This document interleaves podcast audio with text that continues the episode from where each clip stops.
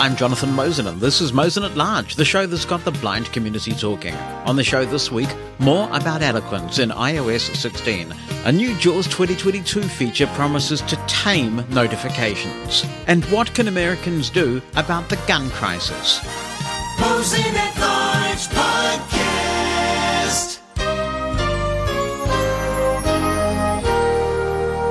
This email comes from Linda McLeod and it says, Hi Jonathan, I have been listening to your show regularly now for several months and am enjoying the range of topics important to the blind community. In episode 183, you opened your podcast with such a level of excitement Whoa! Oh my god! Oh my god! about something I had not heard of. Eloquence. However, for whatever reason, I have to say that even though I try to keep up on these matters, or perhaps because I have not graduated to using a screen reader on a regular basis, since I do have a bit of vision left, I do not know what eloquence is and why it will be such a great advancement in iOS 16. Thanks so much. Well, thank you for writing in, Linda, and for listening to the podcast as well. I really do appreciate that. And it is a fair question. You know, we get people listening from all walks of life and maybe some people who are not screen reader users or have not encountered eloquence for whatever reason. So let me try and give you a brief synopsis of why this is so significant to so many of us. Ahem. Are you sitting comfortably? You can read along with me in your book. You will know it is time to turn the page when you hear the chimes ring like this. Let's begin now. While talking computers had been around in some form earlier than this, they started to become truly viable in the 1980s. And the word viable in this book is in quotation marks, because to make them talk, it was complicated. I mean, dude, it was complicated. Narrator's note. The picture shows a pimply blind youth leaning over an IBM XT with its internal components exposed. The youth has singed hair because he accidentally touched the power supply when securing a large card into the device. Returning to text. Computers weren't powerful enough to produce unlimited intelligible speech in software, so external devices needed to be connected to computers to make them talk. These devices took two forms. Cards could be inserted and secured into a desktop computer. Initially, these cards, which didn't send data to a serial port which had bandwidth limitations, could often be more responsive. If you wanted a device to take from computer to computer, you could use an external speech synthesizer. Narrator's note. The picture shows an external box with a power switch, a volume knob, and an old-fashioned looking port. I don't know what that is. Other narrator's note. That's an RS-232 port, you fool. Returning to text. No matter what kind of device people opted for, they added more cost to an already expensive screen reader and computer combo. Some, like the DecTalk, which was considered the gold standard, were very expensive. Narrator's note. The picture shows a woman wearing a set of headphones talking into a microphone. A speech bubble says, We interrupt this screen reader. Returning to text. Computers in those days had very limited resources, and to make many of these speech synthesizers behave, it was necessary to assign them a free software interrupt, or IRQ for short. Scientists have proven that blind people in their 50s and older have a disproportionately high amount of hair loss, and this is the reason. Narrator's note. The picture shows a man holding up a bottle of shower cleaner and pouring some on his head.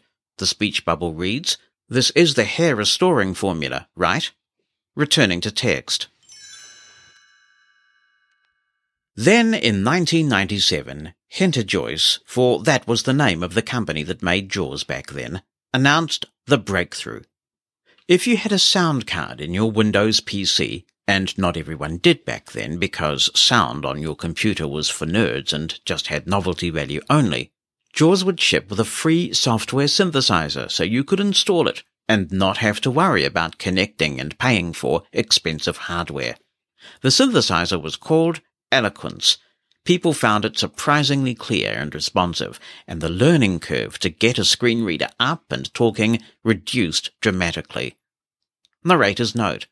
A picture shows a blind woman smiling, carrying a huge pile of floppy disks in one hand and making the sign of the cross with the other. The speech bubble reads, I hope disk 7 isn't corrupted this time. Returning to text. Over the years, computers became more and more powerful. Newer text to speech engines were developed to take advantage of that power. These text to speech engines were no longer speech synthesizers. Instead, companies got real people into studios from all around the globe and had them make phonemic noises. In the early days, this made text to speech engines sound sort of human. At first, Text-to-speech engines that were made this way, they were called concatenated speech engines, were sluggish, so blind people tended to only use them when reading documents, still relying on eloquence for editing and navigating the operating system. But computers became more powerful still, and the technology became more efficient. Some now prefer the more natural sounding speech. Yet there are many who still consider eloquence the gold standard. For some, it's the way things are pronounced. For others, it's the high intelligibility at very fast speeds, something they believe a more natural voice is simply not suited for. And for yet others, eloquence has been around for so long that it's just what they feel most comfortable with. And now, after years of asking, Apple is adding eloquence to iOS. And we lived happily ever after until the next major iOS accessibility crisis. Narrator's note. The picture shows an iPhone floating in a bowl of soup.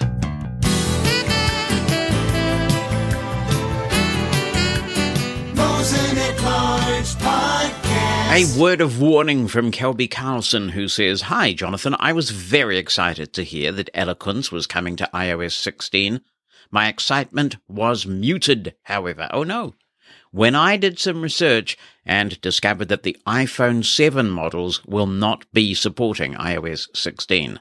I currently use an iPhone 7, and while it's an old model, it is still working fine for me, and I don't plan on replacing it until it breaks. Perhaps Apple will make Eloquence backwards compatible with iOS 15, but assuming they don't, I guess I will have to wait a while longer for that benefit. I thought this was something listeners would want to be aware of. Thank you, Kelby. Yes, I think it's highly unlikely at this stage that Apple will go back and add Eloquence to iOS 15. They're wrapping up that cycle right now, and that would be quite a significant addition. And whenever you make additions, you always run the risk of adding bugs. So I don't think that will happen, sadly. I was just thinking, when was it that the iPhone 7 came out? Apple phones do tend to last a lot longer than Android devices which is good because a lot of them are quite expensive. So when you invest in one, you hope it will last a long time. I guess I've got my phone here. I can ask the authority. Apple will know about these things. When was the iPhone 7 released? Allow me to direct you to Apple's rather fabulous website. Why won't it just answer the question? All right, I'll ask another company's product and see if it does any better. The old drinker. Soup drinker. When was the iPhone 7 released?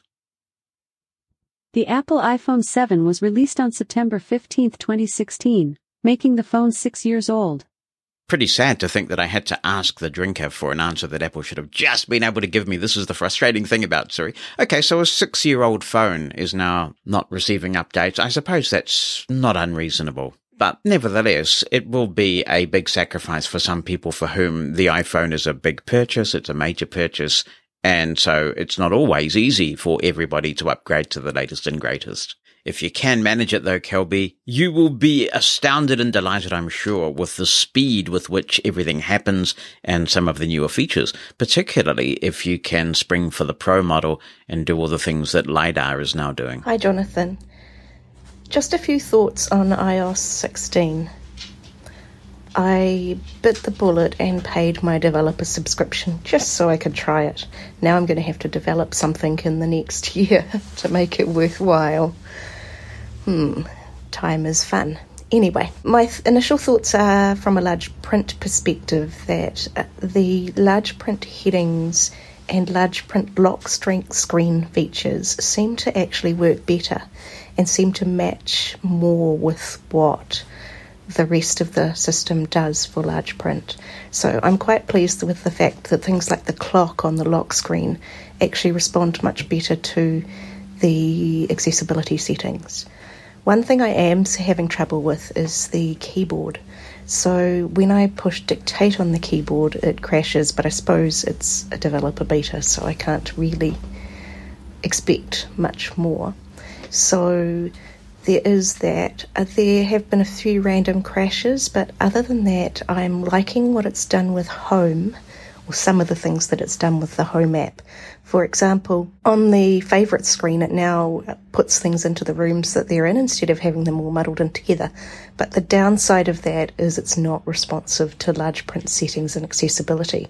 So it's actually made things smaller, which is kind of annoying. But the icons do make a little bit of a difference in that respect. When I turn voiceover on, it seems okay.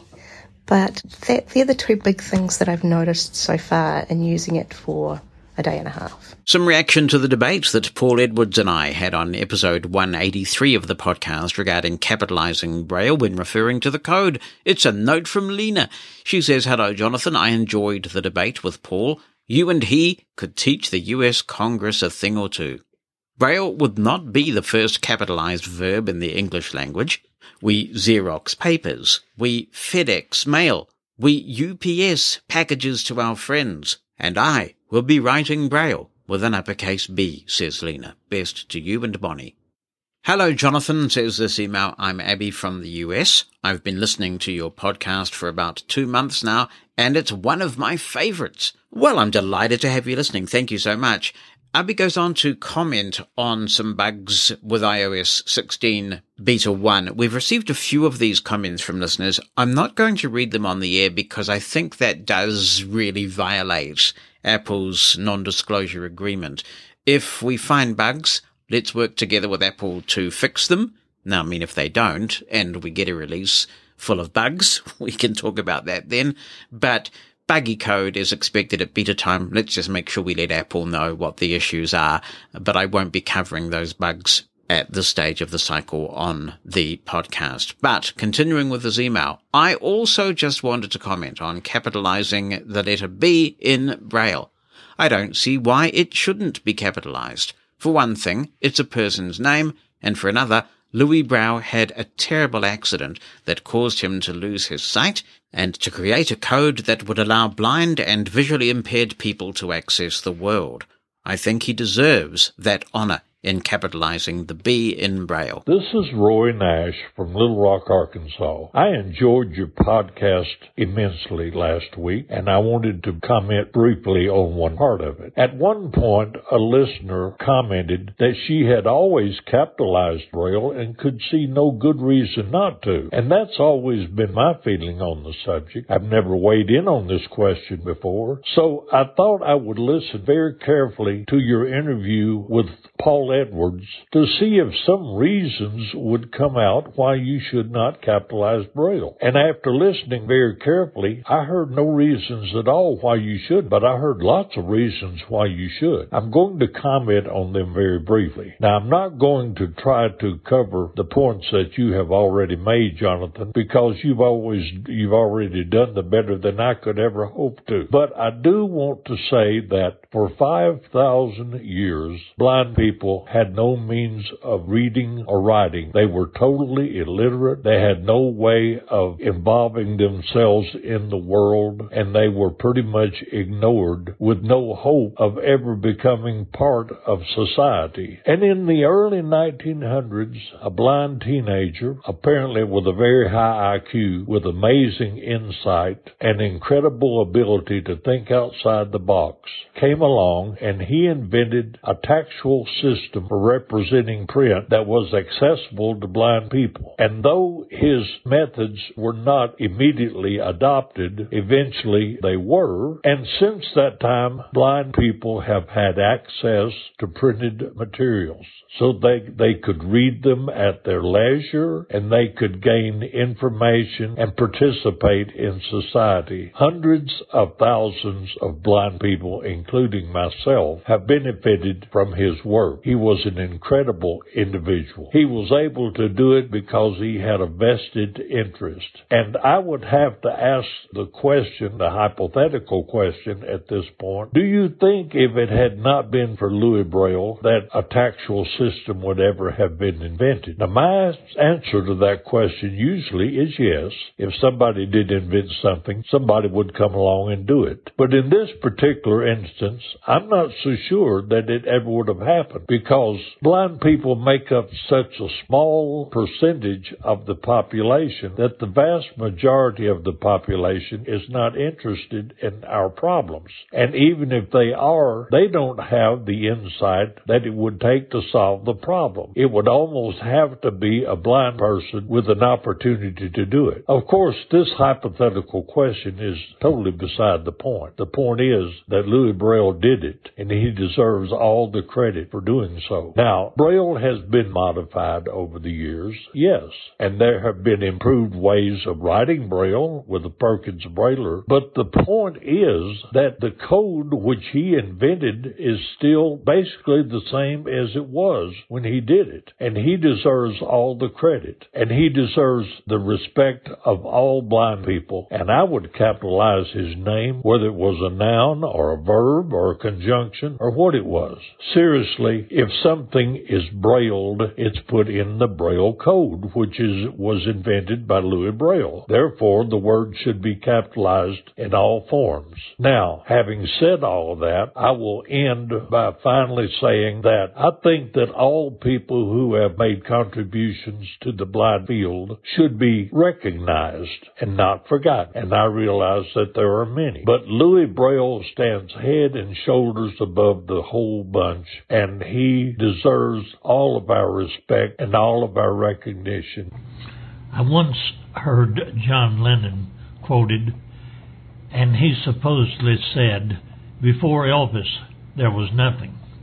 Well, I don't know about that, but I do know this. Before there was Louis Braille, there was nothing. I'm talking about Louis Braille with a capital B. Lynn is writing in and says, I would like to comment on the ACB and NFB issue. About 20 years ago, I worked for an agency for the blind as an employment counselor. I felt it would be great personally and professionally to join both groups. First, I started with NFB. I liked it, but found it a bit rigid and not heard as we listened to those higher up in the organization. I told the president that I also wanted to join the local ACB chapter as well. I was told I cannot be in both. As I didn't appreciate that attitude, I joined and stayed with the ACB chapter, who told me that I could be in both if I wanted. I felt that everyone had a part and I was heard in whatever discussions and decisions were made. I like the idea mentioned on episode 178 that both ACB and NFB meet in the same location and overlap with things in common, such as the exhibit hall. They could have separate venues for specific issues. Hi, Jonathan, says Sharon. Hi, Sharon, say I. Thanks very much for another brilliant podcast. It's become my weekly podcast now. I'm thoroughly enjoying it. Well, thank you so much for that. I wondered, she said, if you or your listeners could help me. I work for a typing company working from home and they would like us to install and use Grammarly. I have looked at it, but with JAWS, I can't get it to work. I wonder if you knew if it was accessible with JAWS. If not, do you know of anything similar that would work? I'm using JAWS 2022 and Office 365. If you could assist me, that would be great. I would like to add how much I enjoy reading Braille with an uppercase B to my little granddaughter. You were talking about it last week, I think. I use the Clear Vision service, where they have books with Braille and print slash pictures. Thanks very much. Well, thank you, Sharon. I haven't heard of Clear Vision before, and understandably, I am on the hunt for books to read to my soon to be grandchild. And I've resubscribed to the National Braille Press Book of the Month thing. So I've got a bit of a supply stocked up of books and I've still got some books from when the kids were little, but I will check that out. So thank you for the tip. See, we all help each other out on this podcast. Oh, and I got so distracted by the grandchild thing, I nearly didn't answer your question. Grammarly, to the best of my knowledge, is not accessible. I do seem to recall I saw some Twitter traffic a few months ago where some people in the blind community have been on, quite rightly so, at Grammarly for some time about their inaccessibility. And I think somebody from Grammarly may have said that accessibility was imminent not before time. So if anybody is desperate to use Grammarly and has been monitoring this more closely than me, please let us know via the podcast, jonathan at mushroomfm.com or give me a call, 864-60-MOSEN, and we can share that information. In terms of alternatives, you mentioned that you have Office 365 and Word does come with a grammar checker. Of course, I never use it because I ain't going to use no grammar checker. so you could try that. You could try the one that's built into Word. You must have a reason for not wanting to, I guess. And I don't know what it is that makes Grammarly so popular. Why, if so many people use Word, people still choose to use Grammarly. And I don't know that because it's not accessible. So, if anyone has any enlightenment on this, please do feel free to share. What's on your mind? Send an email with a recording of your voice or just write it down. Jonathan at mushroomfm.com. That's J O N A T H A N at mushroomfm.com. Or phone our listener line. The number in the United States is 864 60 Mosen. That's 864 60 667 36. To Botswana we go, and Tabo is back, and he's got some questions and comments. He says, I read a post the other day on LinkedIn about Elon Musk's deal to purchase Twitter. And it is being said that he is negotiating for a reduced price than the initial $40 billion deal. Of course, it is being said that he is somehow questioning the existence of some Twitter accounts, which threaten the security of users, as well as the idea that developers are creating Twitter clients slash apps. Commenting, some people are saying that Mr. Musk might not have the money proposed or agreed on, so he is calling for a reduced amount. Do you or any of the listeners know something about this case? I find it interesting. Well, it is interesting, Tabo, but I don't think many of us know exactly what's going on. Elon Musk started expressing some hesitation after Twitter said that only 5% of Twitter accounts were bots. I think he believes it's considerably higher than that, and he wants further data backing up Twitter's estimations. We'll just have to see what happens there and whether he may be getting cold feet over the whole Twitter deal. In my view, that might not be a bad thing at all if he walks away from it. But it's conceivable that the novelty's wearing off, right? I mean, if you just got out your Amex Black credit card or whatever he's got there and you plonk $40 billion on a purchase, you may well find yourself suffering from a big dollop of buyer's remorse. Tabo continues moving on to another question. Which way would you or any listener here recommend as the cheapest slash affordable way of accepting payments online when you are running a small business and it is fairly new. If other listeners want to chime in on this question, keep in mind that Tabo is in Botswana, so that might have an impact on the services that are available to him. And if PayPal is available to you, I think that that is probably a pretty safe bet. PayPal is well supported. You can usually integrate it with your bank account and there are many WordPress and Drupal and other plugins that support PayPal integration so that you can have people pay online. It's a good place to start. He continues about your experience with Google.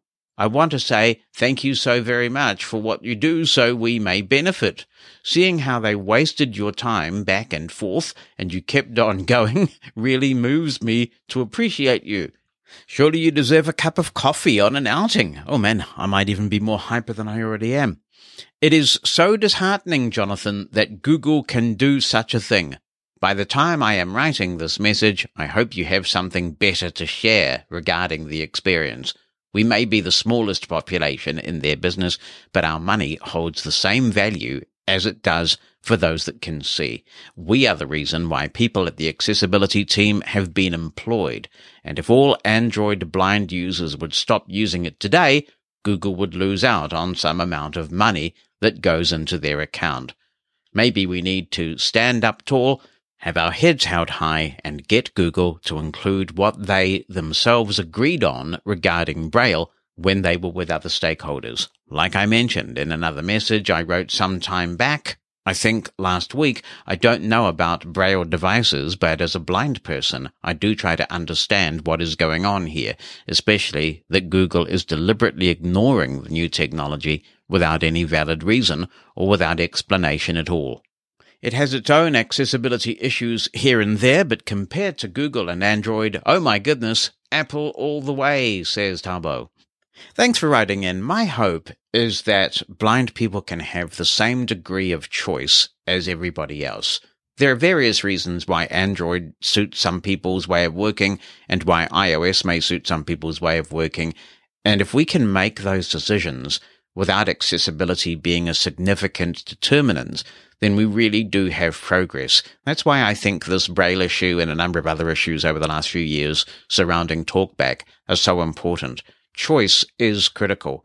And what works for one of us may not work for another of us. When you have accessibility distorting the choice, that's a real concern. Andre is writing in. He says, like you, I am a totally blind adult with Norrie syndrome. And of course, I use hearing aids. I'm definitely not the audio tech nerd that you are, but I'm definitely a challenge to most audiologists. Good for you. he says, I just purchased a new pair of Signia hearing aids. This is the brand I've been using for decades. But I'm thinking of switching to Widex and will just use the refund from the trial period to purchase them. Interestingly, I have found that older hearing aids were often better, especially when it comes to clipping, which I can't stand. The best hearing aid I ever had was from 2005. It had a great music program. I use a music program almost all the time, not just when I'm listening to music, but because I don't like noise suppression. I'm sure you understand that as blind folks, we need to hear surrounding noise not just speech. I also have a crowd program for excessively noisy situations. Unfortunately, I ruined those hearing aids because they were so good that I didn't want to send them in for repair and be without them, and I didn't have a good backup at the time. But I do have a pair from 2013 which I just sent in to replace the receiver, etc. All this to say, I am disappointed in the latest Signia aids I got, which I think are about two years old. The music program still has some clipping, even with noise suppression turned off. We tried maxing out the MPO, but the sound was distorted. I wanted to try Widex because I've read they are very good at reducing clipping. I guess they have the MPO at 113 dB instead of 100, which is the standard. At least that is what they claim in their music program from 2014 called Widex Dream. Have you found better success with older technology? I have no cell phone, so I'm not interested in direct streaming. I'd be curious about your take on this. Good to hear from you, Andre. Finding the right pair of hearing aids to suit you is a huge challenge, and I'm pleased you're not just accepting whatever it is that comes your way. You need to be a discerning customer because it is so important. When I hear a description of what you want, the first thing I think of is, have you tried the Oticon Open range? Because the scenario you describe is exactly what attracted me to these aids, which is that you're right. As a blind person, there are frequent scenarios where noise that would be considered annoying background sounds for most hearing aid users that should be filtered out are actually critical environmental clues. And that fits squarely with the Oticon open philosophy. My aids are three years old now, but I can tell you that when I got them, I experienced a significant improvement in my quality of life. I did used to use Phonak. I did take a look at Widex back in 2019. One of the reasons why I discarded Widex will not apply to you, and that was that the Widex app at that time at least, was atrociously inaccessible to the point that I couldn't do some of the things I needed to do with the Widex aids. The Oticon app is pretty good overall. Now, my needs are probably a bit different from yours because I can't just buy based on the music program alone. In my job, I find myself in meetings. I find myself having to travel. So I've got to take that into account as well. One thing I have found that's really great is that with these Oticon aids, I've got some precise directionality back. One of the most frustrating experiences when I was doing a lot of international travel for work was you would end up at these big hotels with massive elevator banks and you'd push the button on the elevator and you'd wait for the ping to tell you which elevator had turned up. And I used to find it very difficult to tell where that ping was coming from. Was it behind me? Was it in front of me somewhere? And by the time you would rush around with your cane, whacking it at the elevator doors, trying to find out which one was open, the elevator that had turned up had gone again. and with these Oticon aids, I have much better success. I'm not saying it's perfect, but I have much better success and certainly being able to not have background noise filtered out has really helped me a lot. So I think you're on the right track there. Try different manufacturers, go through the trial periods and see which ones work for you. In fact, we had Tim, who was giving us a bit of a series for a while. He was doing exactly this. But we haven't heard from Tim for a while, so I don't know whether he's still trying new hearing aids and what's going on with him, whether he's settled on a new pair and what he decided. But if you haven't been listening to the podcast for a while, you might like to go through the archives from earlier this year and have a listen to some of those segments where he gave his opinion on hearing aids. And the thing about hearing aids is they're such personal items. It's such a subjective thing. So what pushes my buttons may be totally unsuitable for you. So best of luck with your search.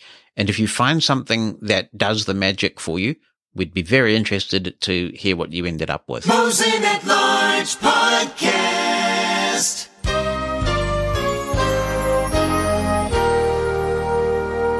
Hi, Jonathan. This is Alco Canfield, Spokane, Washington, and I wanted to give you some technology good news.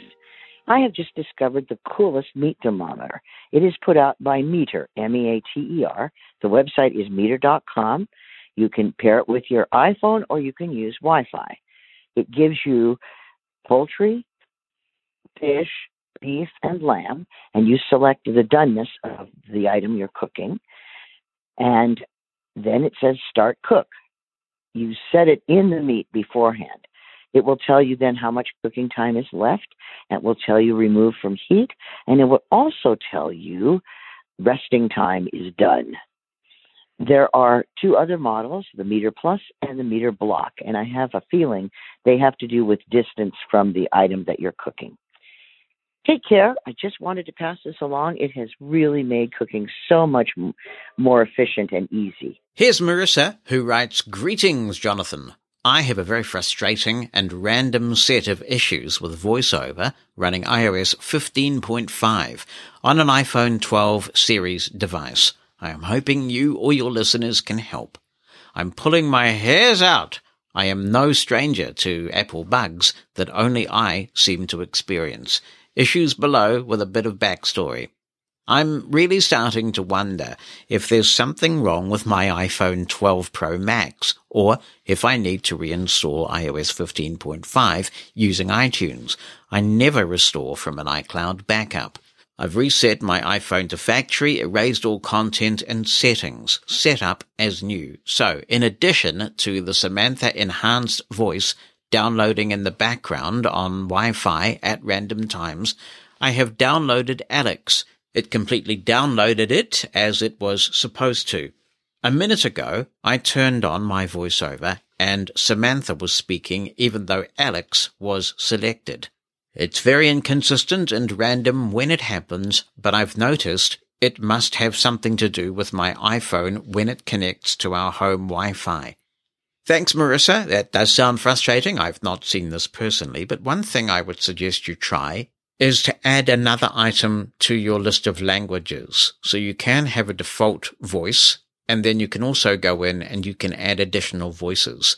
So maybe if you go in and you add Alex and then select that expressly in the rotor, Maybe that will clear it up, and maybe others have some thoughts. Remember in the golden age of episode 180 of Mosen at Large, and Robert Kinget was talking about an issue he was experiencing with his iPhone SE third generation? Well, we have a follow up, and he says, Hello, Jonathan and company. I'd like to thank you for all the private emails I've received from Mosen at Large listeners wishing to aid me in this issue. Unfortunately, I had to figure this out on my own, but I'm pleased to announce that I've solved the problem. I'd like to document my experience here in case it helps others. I began by documenting. I started documenting what happened when I connected and completely removed Bluetooth devices on my iPhone. I also started documenting locations and dates and times this happened as well. In short, Apple's accessibility tech support wasn't any help. I had to figure it out on my own, but I did call Apple's main tech support and accessibility tech support. The problem occurred no matter where I was. I learned that actually what was happening was something was switching the audio output on my iPhone without me doing it. Using the voiceover rotor to switch audio output still did not fix the problem. I began running tests, turning off voiceover whenever the output would be suddenly switched to the phone's ear speaker. Music and other audio continued to play through the phone's ear speaker whenever this happened. I tried using my phone in different locations only to learn it wasn't geographically specific.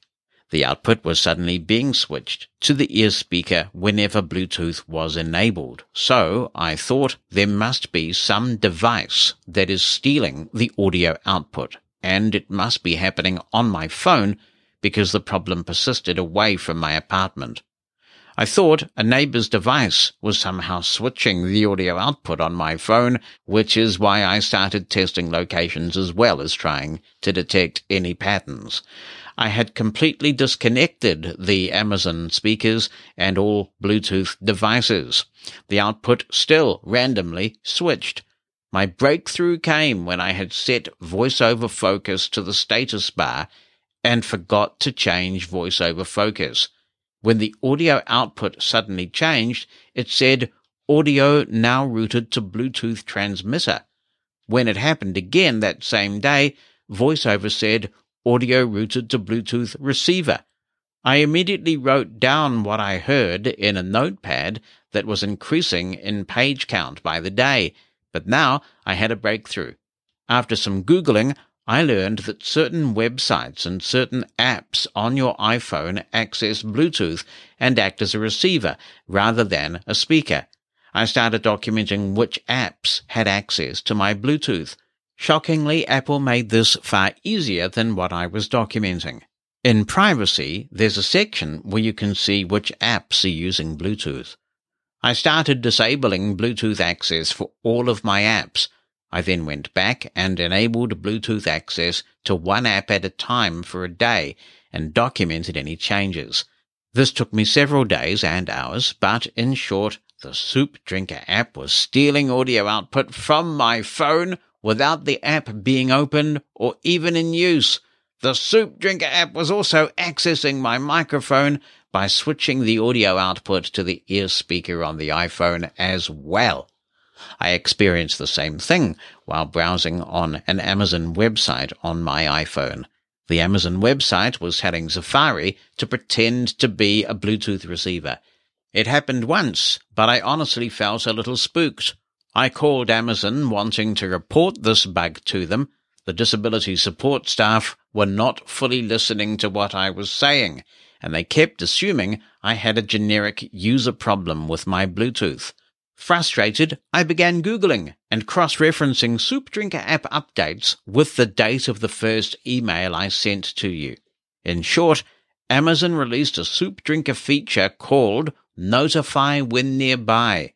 It's a feature that is supposed to notify blind and visually impaired users of notifications without prompting. The feature relies on a combination of things from Bluetooth, the Soup Drinker app, and other factors. I believe this feature caused Soup Drinker app developers to develop features to track Bluetooth enabled devices in order to get this feature to work properly. What I can't understand is why the Soup Drinker app is suddenly switching audio output to itself when the app isn't open or running. I don't know why the Soup Drinker app is suddenly acting as a Bluetooth receiver when the app is closed. In short, after disabling Bluetooth access on the Soup Drinker app so the app couldn't access device Bluetooth, that's solved the problem completely. Do you have any thoughts as to why apps would suddenly start telling Bluetooth devices they are actually Bluetooth transmitters? Has this happened with any Sonos app or speaker? Have you experienced this on other apps? Robert, I have not, but we have a lot of people using Amazon Echoes. So to be clear, when we are talking about the Soup Drinker app, we're saying it because if we say the name of the assistant that Amazon uses, then it's going to trigger lots of little assistants all around the world. So we're talking about the Amazon app for your Echo and similar devices that uses Amazon's assistant. Has anyone else seen this? I have not, and I do use the app from time to time, but it's possible the feature that you're talking about isn't available in New Zealand. I have certainly come across situations where I have run apps and VoiceOver starts to talk through the earpiece, but it's pretty easy to know what the problem app is because as soon as you run the app, it happens and then you quit the app and it goes away again. But the problem that you are describing is a lot more complex. So has anyone seen this problem with Amazon's app for its personal assistant? It'd be interesting to know. Like the show? Then why not like it on Facebook too? Get upcoming show announcements, useful links, and a bit of conversation. Head on over now to facebook.com slash Mosen at large. That's facebook.com slash M-O-S-E-N at large to stay connected between episodes. Hey, Jonathan. Uh, this is John Nuanis again in Los Angeles. Um, I'm calling about a couple of things, including your exciting uh, news about your trip to Europe later this year. But I did want to comment. You had a very serious comment from a gentleman who was concerned about having to judge people by being on a jury. And I think his uh, statement was heartfelt, and I understand where he's coming from. But I also think it's important that all of your listeners know how important jury service is. Um, the whole idea of a jury of your peers was so that you had fellow citizens judging you, not the king or a politician or the person who arrested you. So I strongly want everyone to remember what it means to be a juror. I've had the privilege, and I do say that, a privilege, to serve on two juries in my lifetime. Both times I was blind, although I was high partial at the time, and I was treated very well. People took extra time to read things to me, that sort of thing. Both cases, by the way, happened to be murder trials, and uh, to this day, I think about them because you hope you do the right thing in something that important. But the other thing to consider for those who would have trouble judging someone's life in that way, in other words, that they might have to go to jail because of their decision, is that you can also be serving on a civil case. You could be doing a auto accident or a slip and fall or a business decision.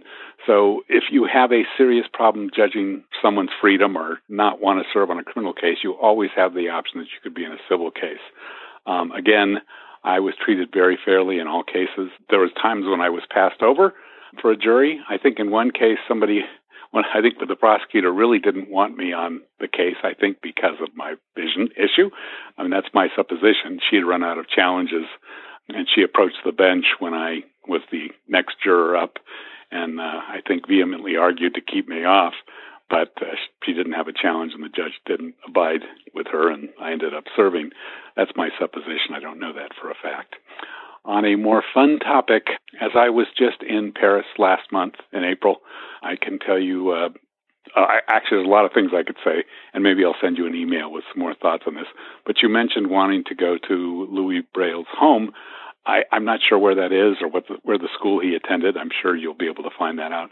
But I did want to mention that Louis Braille is buried in the Pantheon in Paris, and the Pantheon is well worth a visit also very close by. Uh, just just as an aside, you're within easy walking distance of the Luxembourg Gardens, which is historic and beautiful and a very relaxing place to walk around. and also in very close distance to the Cluny Museum that just reopened. Unfortunately, it reopened after our visit, so we couldn't see it. Uh, hopefully, we'll be able to get back someday. And it partially was closed down because they wanted to make the museum more accessible for people like us who have some difficulties getting around on occasion. So just that, and there are other many other things within walking distance that area. Only other thing I would like to mention, you probably know this. This is true in many countries. This is true. I found it to be true in England and in France. That if you can show evidence of blindness, sometimes you don't need to. The white cane is good enough. But if you have a card showing you're blind, you and your sighted guide are admitted for free to government museums. And uh, sometimes you don't even have to wait in a line. Sometimes they will let you go forward. As so that's something to consider. I think it's very exciting that you're doing this. Good for you, and best of luck with you, uh, your wife and daughter on your this wonderful trip you're taking. Thanks for all you do. Well, thank you for your contribution, John. And I am looking forward to it because a lot of the time when I travel, it's for work. And I may get one or two things in around the work, but work is normally the primary purpose. So to be heading over all that way purely for a leisure trip, it's really going to be fun. I'm looking forward to it. Here's Derry Lawler on the subject, and he says, Hi, Jonathan and Bonnie. Well, delighted to hear all about your upcoming trip across the globe. London is a super place, and I have been to 221B Baker Street. They have waxwork people of all the characters, but be careful of Professor Moriarty, as I nearly knocked his head off. Oh, Derry, opportunity missed there. You may have done the world a favour had you knocked his head off. Derry continues, Paris is so much fun, and you will all enjoy it. Louis Braille's house is a little bit outside, but doable. Stockholm, when Martha and I went on the cruise, we did not go to Abba's museum, but we did go to an ice bar and drank out of glasses made of ice. You had to wrap up with the reindeer cloaks supplied. Ooh. I will look forward to hearing much more about the trip. Love the show. Thank you, Derry. I don't know who this email is from because it only comes up with an email address in the from field, and I certainly don't want to read that out, but it's a useful email, and I shall read it out. It says Marissa mentioned Hadley and that she was thinking of taking their courses. She also mentioned trouble with skipping lines. I've been taking Braille with an uppercase B with Hadley and highly recommend Hadley. I just simply, when I get to the end of a line, follow my finger back to the beginning of that line and then go down a bit, and that takes me to the next line. I don't know if that is helpful at all, but that is what I do. Here's an email which I think will trigger a discussion that demonstrates that sometimes we just cannot understand the experiences that some others of us have. Tara Briggs writes, Hi Jonathan, I really enjoy your podcast. Particularly, I really admire the way that you read emails and hold ongoing discussions about people's thoughts on different issues. I am assuming you have heard of the massacre of innocent children that took place in the United States at Robb Elementary on May the 24th. Sadly, this is not the first time this has happened in my country, and I fear it won't be the last. I have spent time over the past few days researching the concerns and solutions of parents from another mass shooting that took place nearly 10 years ago. This is the Sandy Hook elementary shooting. I feel such sorrow and despair for my country. As a blind person who is married to a man with a mobility disability, Every day we live benefited by and grateful for a time when our society came together. The Americans with Disabilities Act has been around for 32 years and it has greatly impacted our quality of life. Every day, my husband goes to work crossing accessible streets to ride accessible transportation. He arrives at a university that is accessible and he spends his days helping disabled students from that university find employment. It is heartbreaking to me that 32 years ago, so many people came together and decided that we could do better as a country to help disabled people live better and more inclusive lives. But now when our children are being massacred with military assault rifles, my government does not one damn thing. So here's my question as someone who has been deeply involved in the political process and even passed legislation that was a dream win when it was initially thought of. What should we do? You in New Zealand rarely have these problems, and when you do, you take impactful steps to prevent them from happening again. Ever since I heard about the shooting, I've cried and cried. I keep thinking about the parents who have lost their beautiful children. I keep thinking about the trauma and sorrow that could have been prevented. I am a parent of two little girls. I'm not exactly sure how to describe how much they mean to me. They are the great dream and joy of my life. I have lost loved ones. A couple of dear friends passed away from cancer. My first and dearly loved service dog passed away. For me, healing from those losses comes from gratitude for my friends and Honey, my service dog. The memories that I have of them will always bring joy, but the massacre of children and the government that does no more than send thoughts and prayers, I have no words. I can't even imagine. It seems to me that this is a grief that simply does not and will never heal. The reason I feel so much despair is that some of the people who really have the power to make change won't come together, won't compromise, and above all, they seem so unwilling to listen to people like the Sandy Hook parents who've been asking for changes for nearly 10 years. They also seem unwilling to learn from other countries where incidents like this rarely or never occur. When September the 11th, 2001 took place in my country, it was horrific and sad. However, my government did something about it. We didn't just send thoughts and prayers. The people in power came together and they found solutions. Nearly 21 years later, nothing like that has happened again. Why didn't we do that nearly 10 years ago? Can anything be done now? Will you talk about what you have done in New Zealand to stop mass shootings and your thoughts on what we here in the United States can do? Thanks for your help and insight. Well, Tara, thanks for writing in. It's hard to know what to say about this because it upsets me deeply as well. In fact, I can tell you I remember, like it was yesterday, getting the breaking news notifications about the Sandy Hook massacre and hearing just how hideous it was. And I was a wreck. In fact, Bonnie and I had just really got to know each other. We were friends at that stage because she'd done the radio show with me earlier in the year and we'd kind of kept in touch and I gave her a call.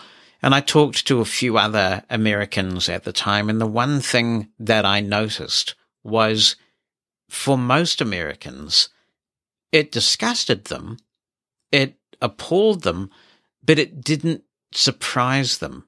It was like there'd been some sort of immunity even then to the absolute horror, the unacceptable nature of these mass shootings.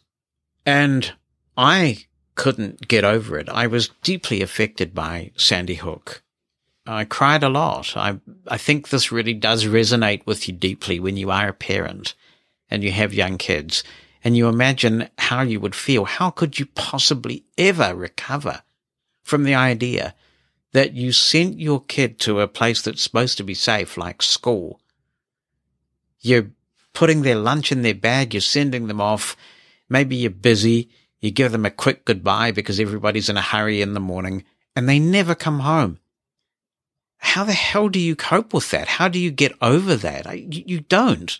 And I remember hearing President Obama and tears were streaming down his face. He's a dad. He was deeply affected by it. And I thought, surely with his oratory skills, something's got to be done. People can come together.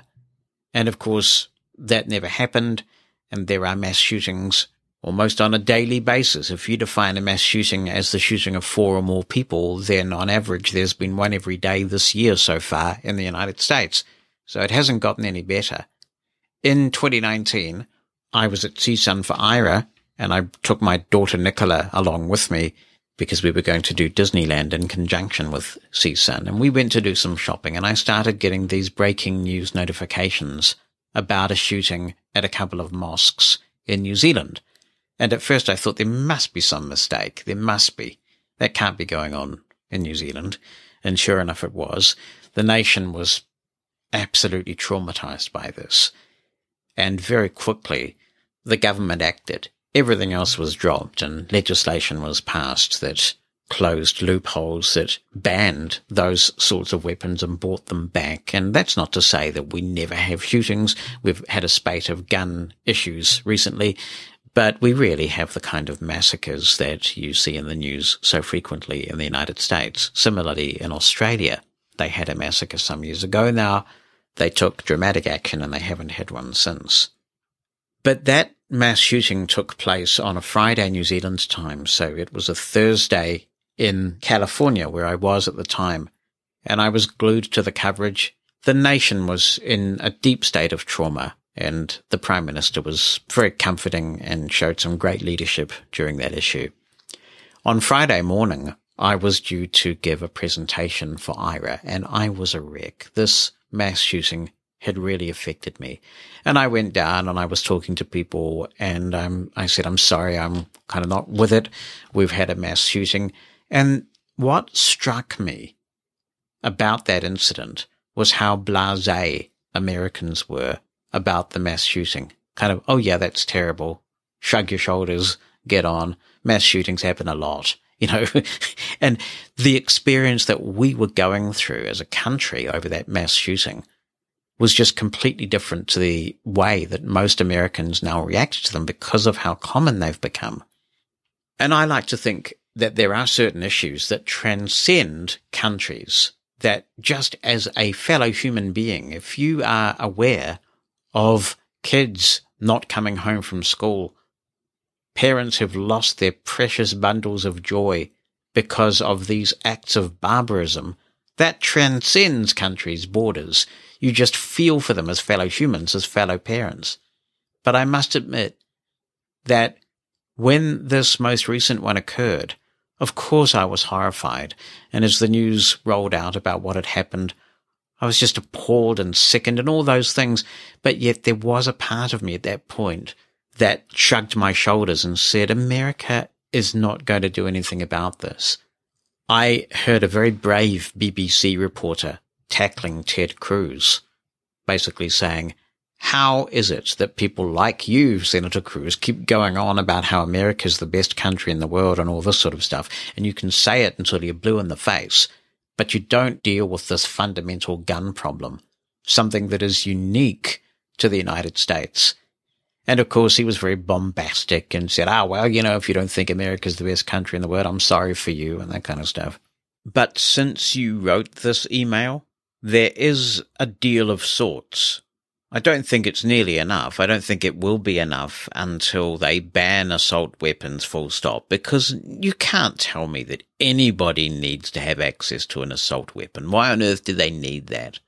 But at least there is going to be some legislation, and it's the first legislation relating to gun control that has been passed for over three decades.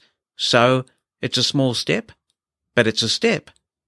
And perhaps that speaks to the fact that talk is almost as useless as thoughts and prayers. And Barack Obama was a good talker, but perhaps what we're seeing is that that legislative experience that Joe Biden brings may actually be quite helpful in terms of trying to build a coalition and get an outcome. It just seems to me, watching from this distance, that people power has the potential to be more potent than the gun lobby, but that the people power hasn't been activated sufficiently yet.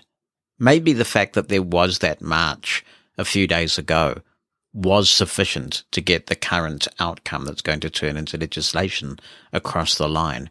But more can be done. I think it will probably take some sort of absolutely enormous march on Washington. And surely there are enough Americans who love their kids to do that to create some unstoppable show of solidarity around getting these issues truly resolved. So maybe we will see what happens. What you may get, though, of course, is that some people will say, oh, good, there's legislation now. Something has been done. We can stand down. I don't think America is there yet, but that will be for Americans to decide. I understand how you feel. I wish you luck in seeking some sort of action on it. I am very grateful not to live in a country with something like the Second Amendment. A couple of Chromebook questions. David Vandermolen starts us off and says, Hi, Jonathan. Your whirlwind tour coming up sounds absolutely wonderful. Enjoy. Thank you. I intend to, David. Thank you for your demos, he says, you recorded regarding setting up your Chromebook.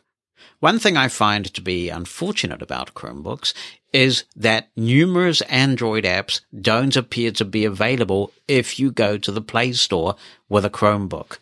Two examples of apps I'd like to try running are Dolphin's Easy Reader app and the MLB app that allows you to listen to Major League Baseball games. I'm wondering if those apps can be sideloaded onto a Chromebook, and if so, would you run TalkBack or would you run ChromeVox as your screen reader? Thanks so much for your podcast, Jonathan, along with all you're doing for the blind community. Thank you so much, Dave. I think you would run TalkBack if you could sideload the apps, but I'm not sure whether you can. I suspect that the reason why those apps aren't showing up is that they're not compatible with the Chromebook, that something has to be true in order for them to be runnable, if you will, on a Chromebook device. However, maybe there's a way. That's the thing about Android. It is so open that there are often ways to do things, even if they're a little bit complicated. So if somebody's had a go with installing an app for Android on a Chromebook that doesn't show up in the Play Store, let us know how it went for you, whether there are any tips and tricks that you can offer. Let's say howdy to Christopher Wright who says, Hi Jonathan, here's another question for you and or the MALP audience. How do you select text on pages with ChromeVox in Chrome OS? The standard shift with arrow key commands don't work, and search with S doesn't seem to do what I want either. This command seems to be a toggle but it doesn't appear to select a block when I start selection mode at the first character, move to the end of the selection with navigation commands, and press it again. Pressing Ctrl C after these commands does nothing. Is this another area where ChromeVox falls short? I've noticed the terminal support is bad as well. I can understand terminal support not being as high a priority, but the inability to easily select text on websites is unacceptable and should be fixed immediately.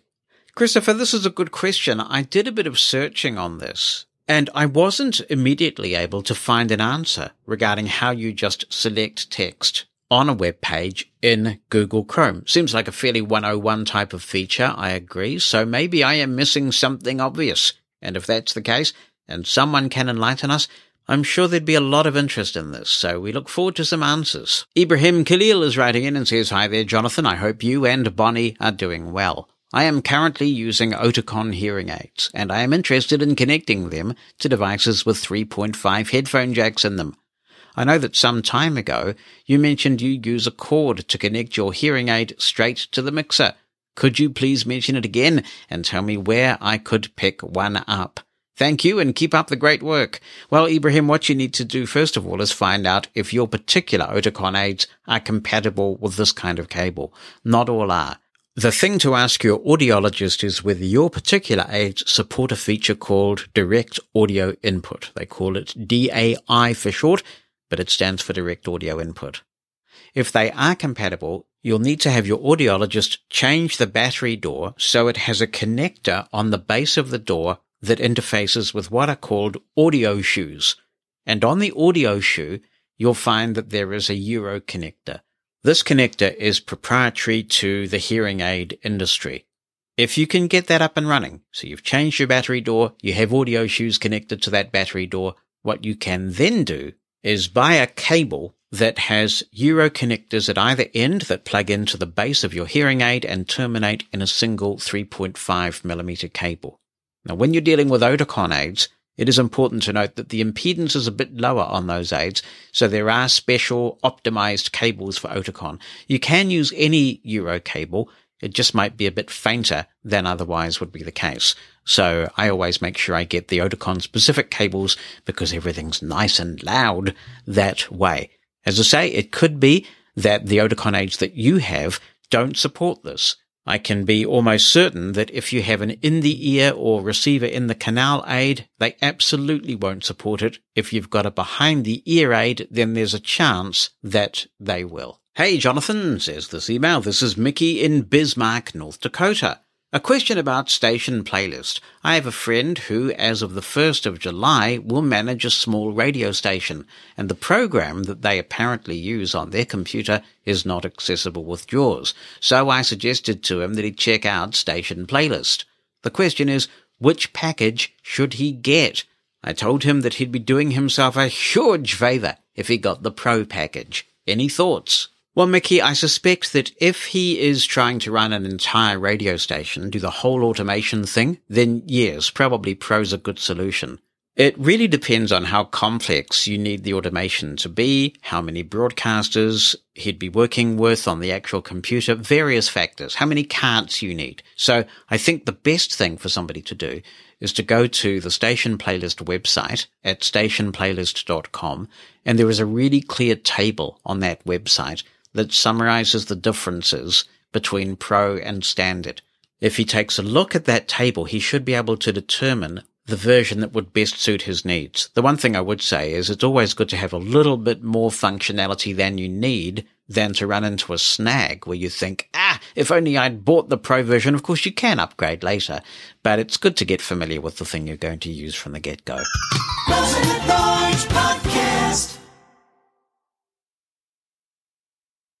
Taking full control not only of what your computer says to you, but how it communicates information is one of the areas where JAWS excels. Power users can spend a great deal of time customizing the JAWS experience to have it braille or speak the information that they perceive to be relevant. It can save you a lot of time. It can make you more productive. I have talked with some concern on this podcast on several occasions about what I perceive to be the deterioration of blind people's autonomy in this regard in Windows. And this has happened because, in particular, Microsoft applications have become more verbose by sending more information that may or may not be relevant, but also seemingly not giving consideration to whether that information could be conveyed more efficiently, less intrusively. I've described this as Microsoft killing our productivity with kindness. They mean well, but accessibility does not necessarily equate to efficiency or productivity. JAWS is seeking to address this with a feature that is not yet released as we publish this podcast, but soon should be in the June update of JAWS 2022. And my understanding is that this is just the beginning. We can expect to see more enhancements to this feature. This feature began by meeting a basic but important need, and that was to speak the most recent notification that came in. Now, when I talk about notifications, and I'll be talking about them a lot in this demonstration, I'm talking about them in their broadest sense. It could be a message that comes from the system. It could be a web page pushing you something because you've authorized it to do that. It could be your email application. There are all sorts of things that could be causing a notification to be pushed. And sometimes you would hear your computer ding, but you'd maybe just press the control key to silence some speech or something, and you missed what the notification said. There were workarounds. Of course, you could change the duration that the notification remained visible for, but this was just an easy way to get at that information. And then JAWS moved on to displaying a history of notifications. There are, of course, situations where the notifications come in thick and fast, and what would be really handy is if you could simply review a list of those notifications. JAWS will now do that. You'll be able to arrow through and review notifications that have been received in the last 24 hours as long as JAWS was running. Even if you shut down your computer or you quit JAWS and restart it, the notification history is preserved for a 24 hour period. So that's a worthwhile addition, but what if you could do even more? What if you could determine exactly how those notifications are presented to you, both with speech and braille separately? Or what if you could just silence some of these notifications altogether? Well, that's a bit of a game changer, and it is available in this update to JAWS 2022. And in this demonstration, I'm going to show you how it works. First, if you liked the old functionality, it is still available to you if you want to, just to hear what the last notification was. To do that, I'll press the JAWS key with the spacebar, and you hear that sound, which indicates that we've got a layered command coming, and in this case we press Shift with the letter N for November. Dropbox, Dropbox, Sarah Hillis changed four files, dot, dot, one of one. And the last notification I received was from Dropbox telling me that Sarah Hillis changed four files. Just hearing that last notification still can be useful, but when you press the JAWS key with space followed by a lowercase n, which is the old way to do that, you get a very different user experience. We'll show you that user experience in a moment, but I'd also talk about two other ways that you can invoke this new functionality. Although I think that most people will find this new mnemonic pretty easy because you press the JAWS key with spacebar followed by N for notifications. However, if you prefer, you can also invoke a list of managers in JAWS by pressing the JAWS key with F2. Run JAWS Manager dialog. List 1 list view. Command search 1 of 18. You've got quite a few managers in here now, but if I press the letter N for November. Navigation quick keys 10 of 18. Notification history 11 of 18. And there's notification history in that list. I'll press escape to get out of this list of JAWS managers. Folder view list view not selected FS Reader 3.0. And finally, if you prefer, you can go to the utilities menu of JAWS and you'll find the notification history in there. What I'd like to do now is take a break from talking about notifications and go to Microsoft Edge. There is method in my madness, I promise. So I'll go to the start screen. Search box edit. And type Edge. Microsoft Edge. Microsoft recommended browser. Press right to switch preview. And I'll press enter. Opening new window. Untitled Microsoft Edge page. Blank. Home. Blank. Loading complete. Six regions, 10 headings, and 36 links. Intranet home, home, links. Right now, I'm on my intranet home for the organization I work for because I'm using my ThinkPad for this demonstration and I use that a lot for work. But I'm going to go to the mosen.org website. So I'll press Control L for location. Address and search bar edit https and type mosen.org. Select and press enter. Loading page. Loading complete.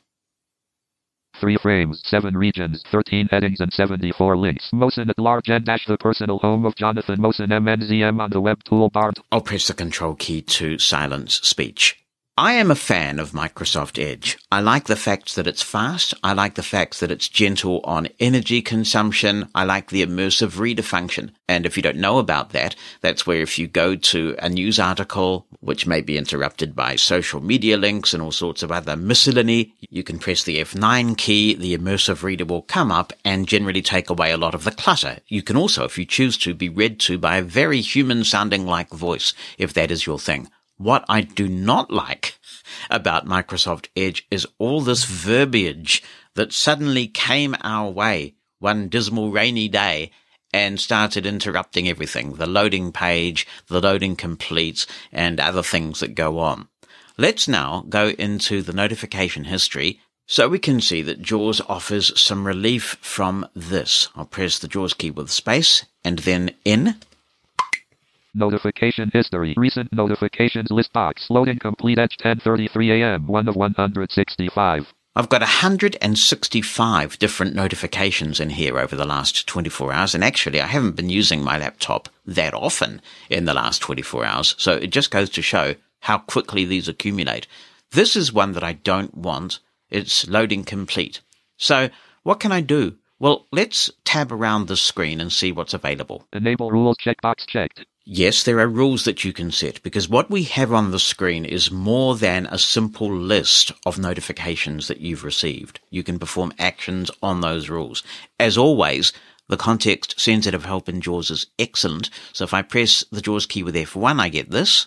Clear this checkbox to turn off all user-created rules for notifications. When disabled, the options for creating and managing rules are not available. This checkbox is selected by default. Link list JAWS hotkeys. Press escape to close this message. This is a useful feature because sometimes you may want to disable the way that JAWS is processing notifications for you in case you're trying to troubleshoot an issue. I'll press the escape key. Enable rules checkbox checked. And I'll press tab. Create rule dot dot dot button. We'll come back and spend quite a bit of time on creating rules.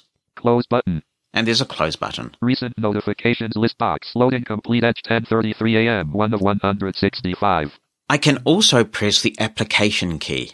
Context menu. Create rule dot dot dot 1 of 2. And this will create a rule that's contextual. In other words, it knows that since I invoked the application key on this particular notification, the notification will pertain to this rule. Don't show in history dot dot dot 2 of 2. Even if you're not as cantankerous and disagreeable about these messages as I am, you don't mind them, but you certainly don't want to see them in your notification history because you'll probably be loading many web pages a day. And if you go in here and you see loading page, load completes, it's really going to clutter up your notifications. So I suspect the very least you will want to do is to stop these from appearing in your notification history. If you choose this option, then it will no longer be here in the history when you go in to review it. Now me, I don't want this spoken at all. Get rid of it already. I know that the loading's complete because JAWS will give me its own message about the number of links and other elements that the page has. I just want this to stop.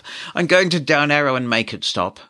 Create rule dot dot dot 1 of 2. Because we've wrapped back around on this context menu and create rule is the first option. So I'm going to press enter to create a rule. Leaving menus. Create rule. receive notification contains. Contains edit. Contains text. The edit field is populated with the text of this notification, and if I perform a say line, we should hear it. Loading complete. That is fine because that's what Edge always says when a page has loaded. There might be some situations where you might want to shorten that notification so that it applies to more things. For example, one thing I'm pretty sure you could do, and we'll check this out actually, is if you change this from loading complete to just loading, my understanding is that if Microsoft Edge sends you a notification that says either loading page or loading complete, then if you just set the text to loading, it should cover both. One thing that you can't do at the moment is configure regular expressions using the star and question mark characters. I'm led to believe that that is actively under consideration, so watch this space for further developments on that. But let's edit this. Loading. Complete. I'm going to delete the word complete. Space. G. Blank. I'll get rid of the Space. space. So now it just says Loading. And we'll see if this gets rid of the loading page and loading complete message. I'll press the tab key. Limit the notifications from Edge checkbox checked. Yeah, you probably want to do that. We want to make this application specific, so we'll leave that checked. Speech or sound action. Speech action combo box. Mute. We'll have a play with this in a moment. The default is to just mute what is being said entirely, but you do have other options, and I'll up and down arrow to traverse those. Shorten. You can shorten it. So if I press the tab key now, Speech or sound action. Shorten text. Shorten text edit. Because we're trying to kill two birds with one stone here, I'm not sure what you would shorten it to, but if it was, for example, load complete, you could perhaps just say loaded, which is slightly less verbose but still gives you the information. I'll shift tab Speech action combo box. Shorten. and down arrow. Play sound. You can play a sound. You can use the sounds that ship with JAWS or you can make your own sound. For the loading page notification, I can definitely see that this could give some users peace of mind that if you press enter and Edge is loading a page, if you could just have a simple sound that told you that the page is loading, well, that might be useful info. News you can use, and it's certainly better than having to put up with loading page every time you, like, load a page. Sorry, I'm sounding like my kids now. Speak the full message. And you can speak the full message because you may want to set up a rule that only affects Braille and not speech. So that's why this option is there. Now, if I go back up to the top of this list, Mute. we've got mute. So those are all the features. Mute is the first option in this list. That's what I want to do in this case. So I'll press tab. Braille action. Braille action combo box. Show flash message. The default is to show a flash message in Braille. For those not familiar, the flash messages are those that pop up for a period that you've determined in your JAWS settings. I think by default it may be five seconds or so, and then the message disappears. But there are other options as well. Show shortened flash message. You can customize your own flash message if you want. For example, to save Braille real estate, you may just have LP for loading page.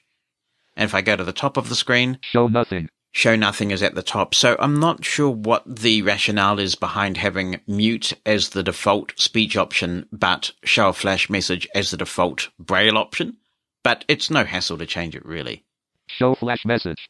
I want to show nothing in braille. Show nothing. And so I've selected that and I'll press tab. Don't show in history checkbox not checked. And there we have don't show in history, which we've talked about previously. OK button. And that's all there is. So I'll press the OK button by pressing enter. Notification history. Recent notifications list box. Loading complete at 10:33 a.m. 1 of 165. Now, if I press the tab key, there is more in this dialog. Enable rules checkbox checked. Create rule dot dot dot button. Manage rules dot dot dot button. We can manage rules. So if I decide that this isn't working out for me, I can delete these rules at any time. And as I've said, you can disable them altogether if you need to do a bit of troubleshooting. I'll press the spacebar. Manage notification rules. Rules list box. Loading edge mute show nothing. 1 of 1. If I press delete here, I can delete the rule, but I can also invoke the context menu with the application key or Shift F10. Window manage notification rules. Context menu. Modify dot dot dot. 1 of 2. Delete 2 of 2. I'll exit this menu by tapping Alt. Leaving menus. Notification history. I'll press Tab. Modify dot dot dot button. There's a modify button there as well, which will modify the rule that has focus. Delete button. And a delete button. Close button. And finally close. So it's very similar to the managers that you see in JAWS. Notification history. Manage rules dot dot dot but. So has it worked? Well, I'm going to leave this window open. I find that that's actually quite handy because when notifications come in, if I missed what was said, I can just alt tab into the window and review my notification history. So it's quite nice to just have it there, and you may find that you get into that habit too. I'll press Alt Tab to get back into Edge. Mosen at large and dash the personal home of Jonathan Mosen MNZM on the web. Per- now I'm going to go to the Mushroom FM website. Address and search bar edit. So I'll type mushroomfm.com and now I'm going to press enter. Let's see what happens.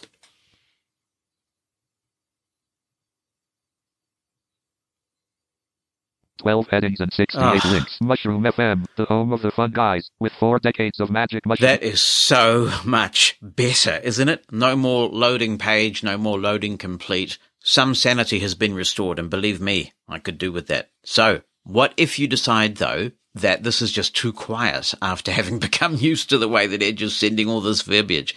Let's go back in and have another play and see what we might do. If you've closed the notification history window, you can invoke it again using the methods we've talked about. Most commonly, I think, the JAWS key with spacebar followed by the letter N. But as I say, I've gotten used to keeping it open, so I'm going to Alt Tab. Notification history. And there it is. Notification history. Manage rules dot dot dot button.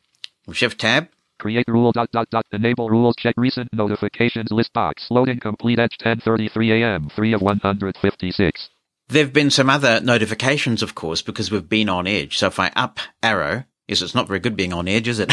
if I up arrow. Loading page edge 1050 AM, 2 of 156. And up arrow again. Loading complete edge 1050 AM. So you see the loading complete and loading page is still in the notification history and we may want to do something about that because it does clutter it up, but we didn't hear it spoken. You may be asking a very fair question, which is, yeah, but if I stop this notification from popping up in the history, doesn't that mean that I can't modify it anymore? Well, remember that you can disable all the rules so that everything shows up again. When you activate the option that says don't show in history, all that's doing is actually creating a rule. So if you want to be really efficient about it, you can modify the existing rule. So I'll press tab Enable rules checkbox check. Create rule dot dot dot. Manage rules dot dot dot button. We're going to manage rules. Manage notification rules. Rules list box. Loading edge mute show nothing. One of one. And now I'll press tab. Modify dot dot dot button. And there's the modify button, which is one way to get there. Manage notification rules. Modify rule. Receive notification contains. Contains edit. Contains text. And I'll tab. Limit the notifications from edge checkbox checked. Speech or sound action. Speech action combo box. Mute. Braille action. Braille action combo box. Show nothing. Don't show in history checkbox not checked. So we can add to this rule that we don't want it to be seen in history. I'll press the spacebar to check the checkbox. Checked. And now I'll tab. OK button. And we'll activate OK. Notification history. Manage. So now if I go into Edge again. Mushroom FM, the home of the fun guys with four decades. And let's just tab around this. Mushroom FM, home link graphic. Mushroom FM link. Home list with 9 ways to listen link. Tune in any time on any device. And I'll press enter. Mushroom FM, the home of the fun guys with four decades of magic mushroom memories. Mushroom FM, link ways to listen. All right, now that page has loaded. I'll go back into the notification history. Notification history. Manage notification rules. Modify dot dot dot button. I'll tab. Delete button. Close button. And I'll activate the close button. Notification history. Manage rules dot dot dot button. Tab. Close button. Recent notification. If I go to the top of the screen, Loading complete at 10:50 a.m. so the last loading complete was not the one we just found. Loading complete and loading page are now not being shown in the notification history. So the rule is now doing three things. Whenever it finds Microsoft Edge sending a notification with loading in it, the first thing it's doing is not speaking, it's muting it. The second thing it's doing is not brailing it. And the third thing it's doing is not putting it in this history of notifications so I have less clutter when I go in here and I want to have a look at the notifications that really matter. Genius. But let's say that you would like to have some sort of indication that something is going on. Now, let's modify the rule accordingly, so I'll press the tab key. Enable rules checkbox checked. Create rule dot dot dot button. Manage rules dot dot dot button. Well, manage rules. Manage notification rules. Rules list box. Loading edge mute show nothing. One of one. JAWS is describing the rule, and I think that's a pretty good description of what it's doing, but I'd like to be able to name them myself. One reason for this is that we are in a list view right now, so if you could name them, you could put them in a kind of a logical order that makes sense to you, but that's a minor thing and maybe that will come later. Modify dot dot dot button. I want to modify this rule, so I'll press the spacebar. Manage notification rules. Modify rule. Receive notification contains. Contains edit. Contains text. And now I'll press tab. Limit the notifications from Edge checkbox checked. Speech or sound action. Speech action combo box. Mute. This is what I want to change, so I will down arrow. Shorten. Play sound. And we'll go to play sound. Now press tab. Speech or sound action. Path to sound file. Path to sound file. Edit. Because I've now chosen play sound, the dialog has expanded with options specific to that function. And you can have all sorts of fun creating your own personalized sound files for this if you want. Select sound dot dot dot button. Or you can select from the list of sounds that JAWS offers. I'll press the spacebar. Modify rule. Open dialog. File name. Edit combo. And I'll shift tab. Explorer pane. Folder layout pane. Shell folder view. Items view list box. Header. Name split button. And shift tab again. Ascend.wav. And here are the files that you'll probably be familiar with if you've played with JAWS files before. Ascend.wav. 1 of 209. There are 209 files here. Lambda.wav. 8. LeafRustle.wav. 89 of 209. Actually, I think a leaf rustle might be quite appropriate because it's a fairly unintrusive sound, but it just tells you that something's happening if you prefer to know that. So I'll press enter. Manage notification rules. Modify rules. Feature sound action. Path to sound file. Select sound dot dot dot button. I'll press tab. Play sound button. And let's have a listen to that sound. We can hear what it will sound like. There's the leaf rustle. Braille action. Braille action combo box. Show nothing. We don't want to change that. Don't show in history checkbox checked. OK button. And we'll activate the OK button. Notification history. Manage notification rules. Modify dot dot dot button. That rule has now been changed. So when I go back to Microsoft Edge, Ways to listen mushroom. I'll press tab. Ways to list home link graphic. Mushroom FM link. List with ways to listen. Mushroom escape our old time radio channel link here. Mushroom FM schedule link. The show schedule in your time zone. And I'll press enter. Ways to listen Mushroom FM. Visited link Mushroom FM schedule. 10 headings and 100. So we heard the leaf rustle twice, first when the page was loaded and then when the loading was complete. If you want to, you could set up two separate rules. One that reacted to the loading page message with one sound and another that reacted to the loading complete with another sound. Or you could simply be silent on one and add some sort of sound to the other. So there are many possibilities with this, and they will only expand if regular expressions are added, which for people who know how to use them, and I expect that if they are added, Freedom Scientific would add a tutorial as well, that's going to be really amazing. But even this represents significant progress and is very welcome. I mean, even just for Microsoft Edge alone, but you can see that there are all sorts of possibilities with many applications for this. If I press Alt Tab to get back into the history, Notification history. Notification history. Manage notification rules. Modify dot dot dot button. Let's take a look at some items that might benefit from customization. There's one more from Edge that I'd like to change. Opening new window Edge 1032 AM 6 of 156. Opening new window, I don't really want to hear that, but I may want some sort of sound that indicates that that has happened, or maybe even just new window would be better than opening new window. Sorry to pick on Edge, but it really has got bad. I'm sorry, but it has. Here's another one from there. Downloads completed. Press Control plus J to go to downloads. Edge 8:34 a.m. That one could easily be improved simply by saying download done and getting rid of all the other verbiage or some sort of chime that tells you that the download is completed would be perfect for a situation like that. You don't need to be reminded every time to press Control J to go to the list of downloads. When you get a notification from Outlook, you might want to change it to simply say mail, which is a bit more efficient. Here's another one. Dropbox. Copied link on MELP 0183. A uh, dot dot dot lb dot pdf. So this one said Dropbox copied link. I caused this to happen when I was generating the transcript for Mosen at Large episode 183. So I found the file, I went to the applications menu and I pressed the letter L to create a link on Dropbox. I'd be quite happy to hear some sort of definitive confirmation sound, or maybe the verbiage saying link copied. That would be enough for me to know that what I wanted to happen has happened. The productivity geek in me rejoices at this feature in JAWS 2022. I look forward to seeing what Freedom Scientific adds in JAWS 2023 in this regard, but it does help to tame the beast of notifications, both in terms of what you see in this history and how they are spoken or brailled to you.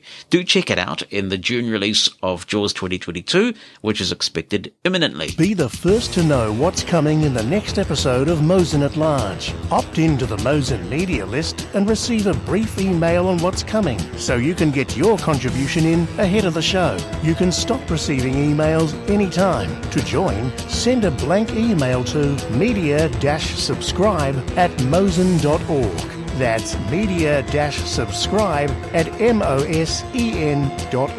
Stay in the know with Mosen at Large. It's Andrew Walker emailing in, although he should be called Andrew Runner for this email. He says, Hello, Jonathan. I am involved in Park Run as a guided runner and a volunteer at my local event in the UK.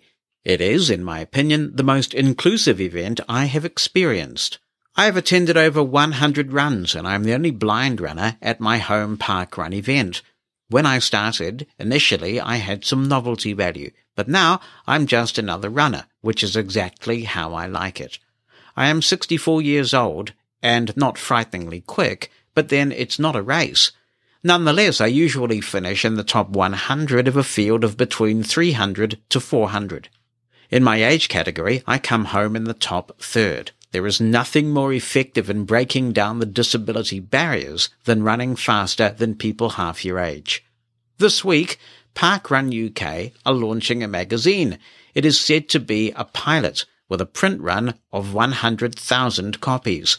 If the pilot is successful, it may roll out to the 24 or so countries involved in Parkrun. Below is a link where the CEO of Parkrun UK is subjected to a quite detailed interview and I'll include the link in the show notes. During the interview, which lasts over an hour, the CEO states that there will be no digital copy, and specifically no PDF version. It is stated that the magazine will be in physical form only. I downloaded the MP3 version of the interview. At three minutes, the CEO is asked specifically if versions for visually impaired people will be available. The answer, to my astonishment, was no. He went on to say that discussions may have taken place about this, but that the pilot was print only. I'm not sure that I'm quoting accurately, so it's worth listening to that part at least. My question is this. Should accessible versions be available in pilots of this type?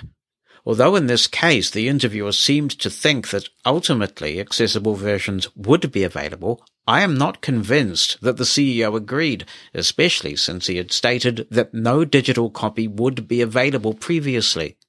Tomorrow, 200 copies of the magazine will be distributed at my local park run. I have elected not to attend, since in the inevitable coffee session afterwards, the discussion will be about the magazine to which I have no access.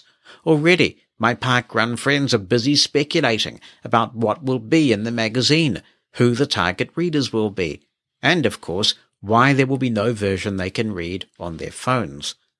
My personal thoughts on this are that if accessible versions are not tried as part of the pilot, we may end up with whatever we are served up, if anything at all.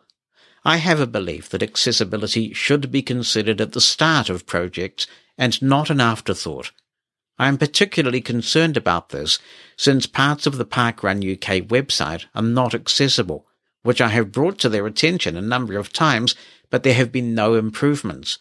I managed with some difficulty to submit a ticket to support which went to another country initially, as the country picker is not accessible on the contacts page. I was told that this was sent on to the UK team, but I've had no reply, not even an acknowledgement, in over a week. I have turned into Mr. Grumpy about this. I suspect that it is because, at a local level, I've had nothing but support and welcoming, and although I say it myself, have some worth in that community. I will be back to Parkrun next week, and by that time, perhaps the magazines of doom will be consigned to the recycling boxes of eternity. Finally, I cannot write a dispatch to you without mentioning the word Braille with a capital B. What a fine catchphrase this is turning out to be, writes Andrew. I completely agree with you, Andrew. If they are piloting a magazine, it should be completely piloted, and that includes any accessibility considerations.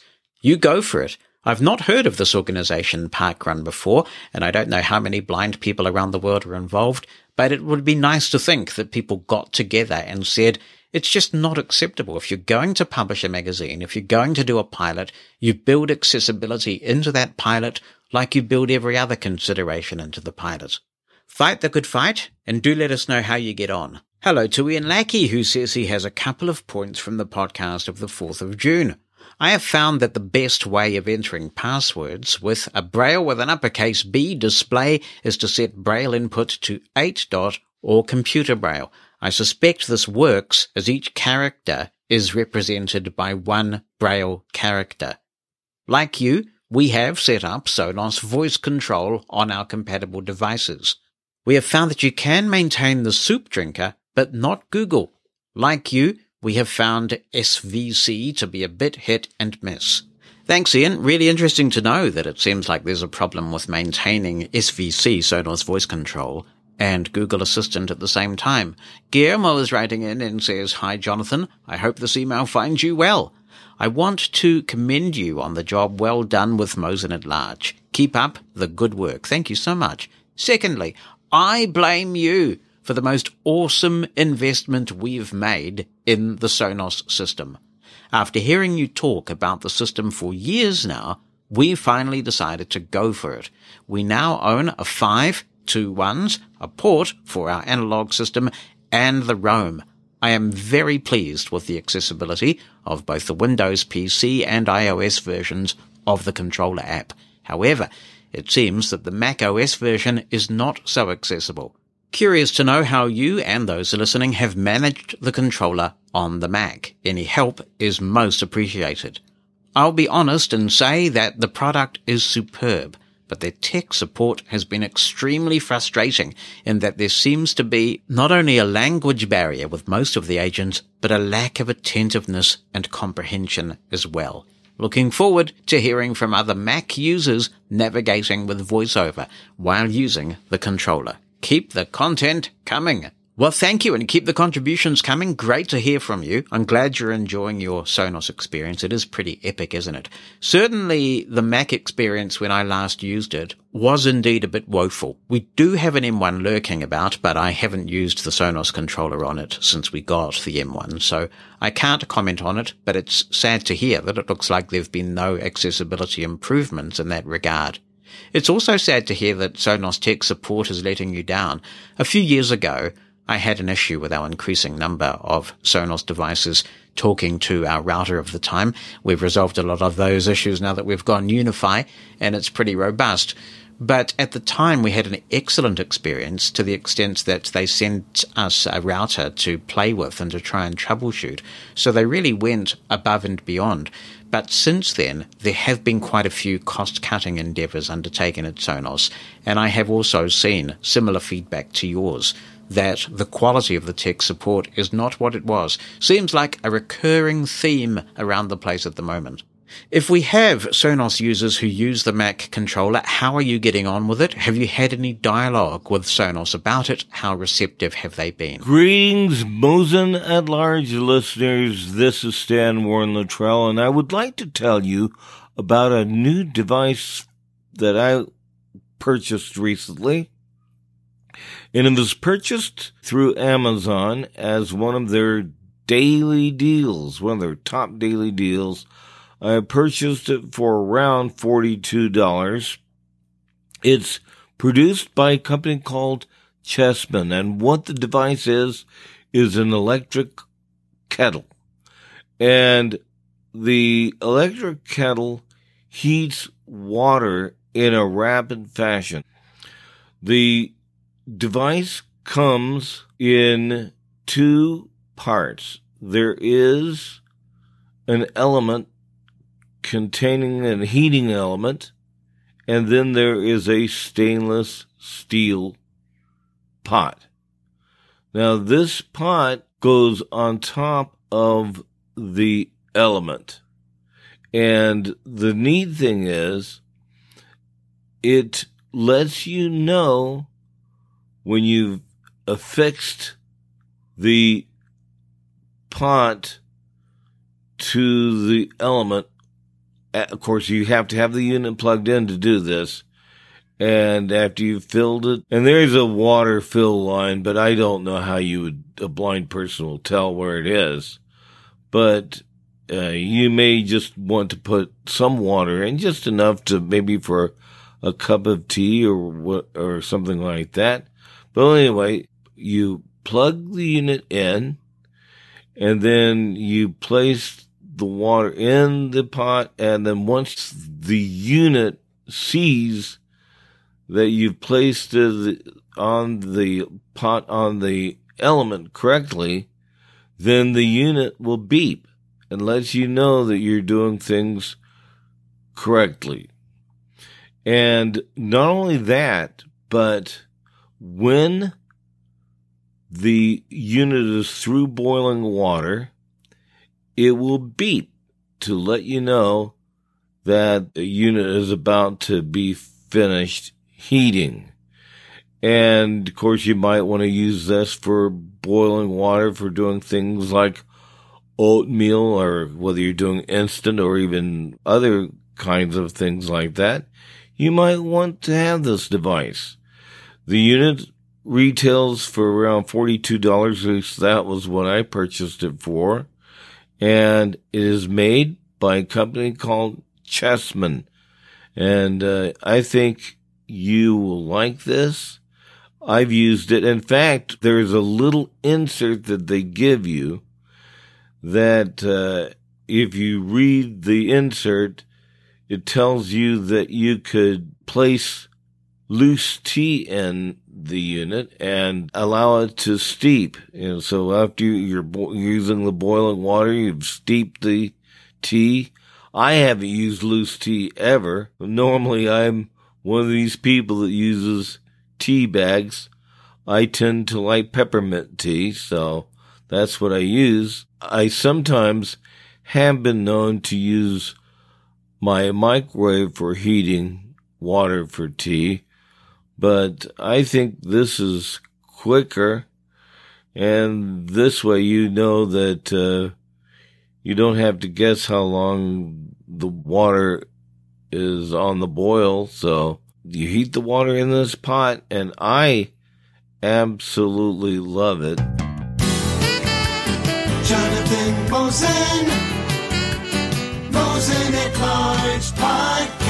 Here is Tim who says, Hey Jonathan, I heard that you were going to Stockholm and was wondering if you were going to attend the Conscious Breathing Summit on September the 14th through the 16th with James Nestor. If so, you should give a description of your experience using the body stream. I am very curious as to how all that CO2 would affect the body. Thanks, Tim. I think we are going to end up in Stockholm just as that conference ends. So it is purely a coincidence that that is happening at the same time. So I won't be attending that. I'm a big fan of James Nestor's book about breathing, which I've talked about a few times. So it does sound like a cool thing to be going to. One thing I will give you a commitment about. If all is going well, I do intend to breathe while I am in Stockholm.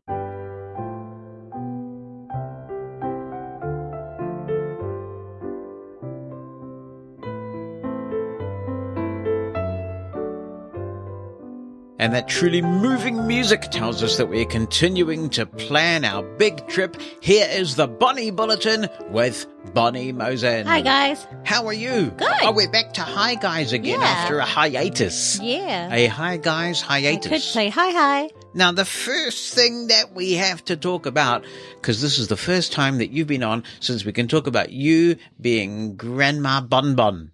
Uh, probably just Bon Bon or Granny Gigi. Bon Bon. Yeah, not Granny. No Granny. Ooh, how you feeling about it, mate? Good. It seemed to take you a while to get to grips with the whole thing. Yeah, yeah. Just not ready to be a grandmother. Oh man, I'm so ready to be a grandmother. I cannot wait to be a grandmother. Would you like a granddaughter or a grandson? Um, I don't care. I don't really mind either. I mean, Yeah. it'll either be one or the other, or both, Yeah, or both, or, or more. you know, or, or or maybe it will be wrong to put labels on it, you know, at this early stage in its life or something. Yeah, something like that. yeah, so that's exciting. I always, always wonder how people deal with having like eight kids at once, or f- Octuplets. triplets. Well, even twins. I mean, because I remember when we went from one to two babies, it's a big leap, you know, and they were two years apart. But when number two comes along, together. Yeah, at Yes. the same age. yeah, that's very exciting. Very exciting. Yeah, so that'll be coming up before you know it. It'll be here before you know it. And you've already started recording stories. I have been down in the studio making these great productions. How many have you done so far? Oh, good, good number now. Yeah. Oh. Granddad's bedtime stories. Cool. Yes, that'd be nice. And the good thing is that now that the grandchildren factory has started, yeah, once I've done them, they're available to all future grandchildren that may or may not eventuate. Yeah, but will they be angry because their stories aren't different? They won't know. They're just going to be tiny little bananas when they hear these stories. Yeah. Well, yeah. Yeah, it's going to be marvelous. Marvelous. Now, we had a list of things that you were going to comment on from recent episodes of the podcast. Mm-hmm. Uh, what was the first one you were going to Oh, talk we're about? just talking about eloquence. Eloquence. Yeah, so it's very exciting that that's coming to the phone. I've been using it I know, and I upstairs, and, you find it very very 'Cause discombobulating. I think it's Jaws talking, yeah. which it is. Well, eloquence, but you associate it No, with it's not Jaws. People get Jaws mixed up with the speech synthesizer. Like Yeah, I know. sometimes people say, "Oh, Jaws are talking" when they mean eloquence. Jaws is talking. Yeah, people do tend to call things. Will you switch to it when it comes? I comes? don't know. I have to think about it. Okay. I may stick with Samantha. No. we- We've been friends a very long time. See, she she sounds like someone you Mm-hmm. don't want to be friends with. she sounds so grumpy. Yeah, that's me. This really does sound grumpy. Mhm. Yeah. Yeah. So, um, oh, well, I guess you'll give it a go. Yeah. I think a lot of people are like that. They just kind of get Just into as long as they don't download it now. You know, because weren't a lot of people trying to download the beta and stuff. Yep. It's not a good idea. Shall I put that on your phone? No, thank Yeah. you. Mm, you're welcome. We are planning our trip, and Yeah. we've had some interesting emails about Yeah. the trip and hints and tips and stuff. So, oh, so what have people been telling you? well, you should listen to the podcast and you'll find out. Okay. You'll find out. Yeah. Well, I told you where we probably weren't going to be staying in London. Yes, I don't think we need to go over the top. No, that's a bit way over. That's not over the top. That's so far over the top. You Uh, better any- tell, tell our little friend what we're talking about here. I was reading an article today in one of the British papers about this Savoy, which is a very historic hotel in London, of course, very chic and uh, expensive, and um, it's been closed since COVID. And they're going to be doing a, a BBC or no ITV series on different hotels and things. So the Savoy is starting tonight, and they were showing the inside of the Royal Suite. Which is sixteen thousand dollars. That is ridiculous. Don't night. Why we can even get close to affording that? Well, yeah. I mean, and I don't even know what you would. I mean, it was very luxurious, obviously. It was decorated by Gucci and you had three staff members. But what I didn't get to understand is even if you're staying in this incredible suite, does that mean the staff that's there, do you have to pay for things like room service or is it free? Is it included? I would think that pretty much everything you could possibly want is included in that price. One would think, but you Yeah. never know. I mean, it may just be sixteen thousand dollars a night for No, it'll sleeping Be, there. no. I really like going on cruises for that reason because you pay a one-off thing, and Mhm. then you get on the boat and you don't really pay anything more because all your food and your drink and the whole thing is just on the house. Mm-hmm. It's a really cool way to be. Yeah. Yeah. And I think in a way it's quite a user friendly way for a blind person to travel because everything's on tap and that kind of stuff. Yeah, except when you want to get off and see the sights. I mean, I couldn't just get on a boat and stay there. Mm. We have been talking on the show about our drainage issues with Yes. Mosen Towers. Mhm. And a few weeks ago, we parted somewhat grumblingly with a voluminous amount of money. Yeah, it was not quite as much as a one night stay in the It row. almost It was almost actually. was. It almost But was exactly the same. Yeah. Exactly the same as one night in that thing in, in that, the Royal in that Suite, suite. Savoy, but, But we I got think- more out of it. I think we get a lot more value from it because we have had absolutely floods of biblical proportions. I've never seen it rain like that. Yeah. For that extended period of time with thunderstorms, tornadoes, which are extremely unusual down here. But um, a few tornadoes went through the, the Kapiti coast and um, did some damage. But just a lot of rain, thunder, and lightning. A friend of mine was saying that the lightning strikes were just incredible out over the harbor. So It's good. You can't beat a bit of rolling thunder. no, because we rarely get it here, and it, it was kind of like this was a southern style thunderstorm, complete with power surges and you know. Yeah, yeah, yeah. A bit Mushroom FM uh, off the air for a, a very short period, just with little surges. But the good thing is that, you know, had we not got that work done, we would probably have been knee deep in the water because it was that bad. I think And I would have fled and just taken the first plane to the Sahara Desert. And Oh, just dear. said I'm not coming Right. back. But the groovy thing is that we were completely untouched Yeah, by the flooding. untouched, so yeah. the drainage people have proven their worth. Yeah, they they did a good job. Yeah. they really did a good job. Yeah, yeah. Well done, drainage people. Yeah, just goes to show. So that's an investment, isn't it? Yeah, it's an investment. One thing that might elicit a little bit of comment from our listeners is recently we got a new cleaning agency in. And this is always a challenging time in a way Yeah, because we have had the kids doing the cleaning because it's a mutually beneficial thing. They Mhm. needed the money and we could have someone that we trusted Yeah. around. Because when we had an agency back about four or five years ago, it did not go well. We had this agency and I will name it because it was so bad. It was called Select Clean, which, which, is probably means the most select the what they clean. it was, yeah, the most oxymoronic name, not just oxymoronic, but moronic in the end. And um, they came and, you know, we had some language barriers, but that's all right. You know, we can live with that. But what we couldn't live with was they would frequently, at the very last minute, decide they weren't coming and try and reschedule, like half an hour before they were due to Mhm. be here. We had that repeatedly. I mean, things happen from time to Yeah, time. this was all But the final straw, because we weren't particularly happy with the quality of what we were No, getting. they would. Well, our house is big. Yeah, it's it is. five bedrooms, and it took them an hour. It does not take an hour to clean this house. Yeah, and it was just one person. Yeah. So we were skeptical. But the next morning after the cleaner had been one particular time, I went in the bathroom and I was looking for our scale, which is a Withings smart body, body, smart body analyzer, a smart body analyzer scale. And the idea of this, for those who haven't seen one, it's all connected to Wi-Fi, so you don't even need to have your phone in Bluetooth range or anything like that. You just step on the scale in the morning and it weighs you and it sends everything to the health app and it's all just peachy. It just works. Nothing to worry about. And it does body fat percentage and a whole bunch of other things. Well, I went to step on the scale as I do every morning and I couldn't find the scale. And I thought, ah, where has the cleaner moved the scale to?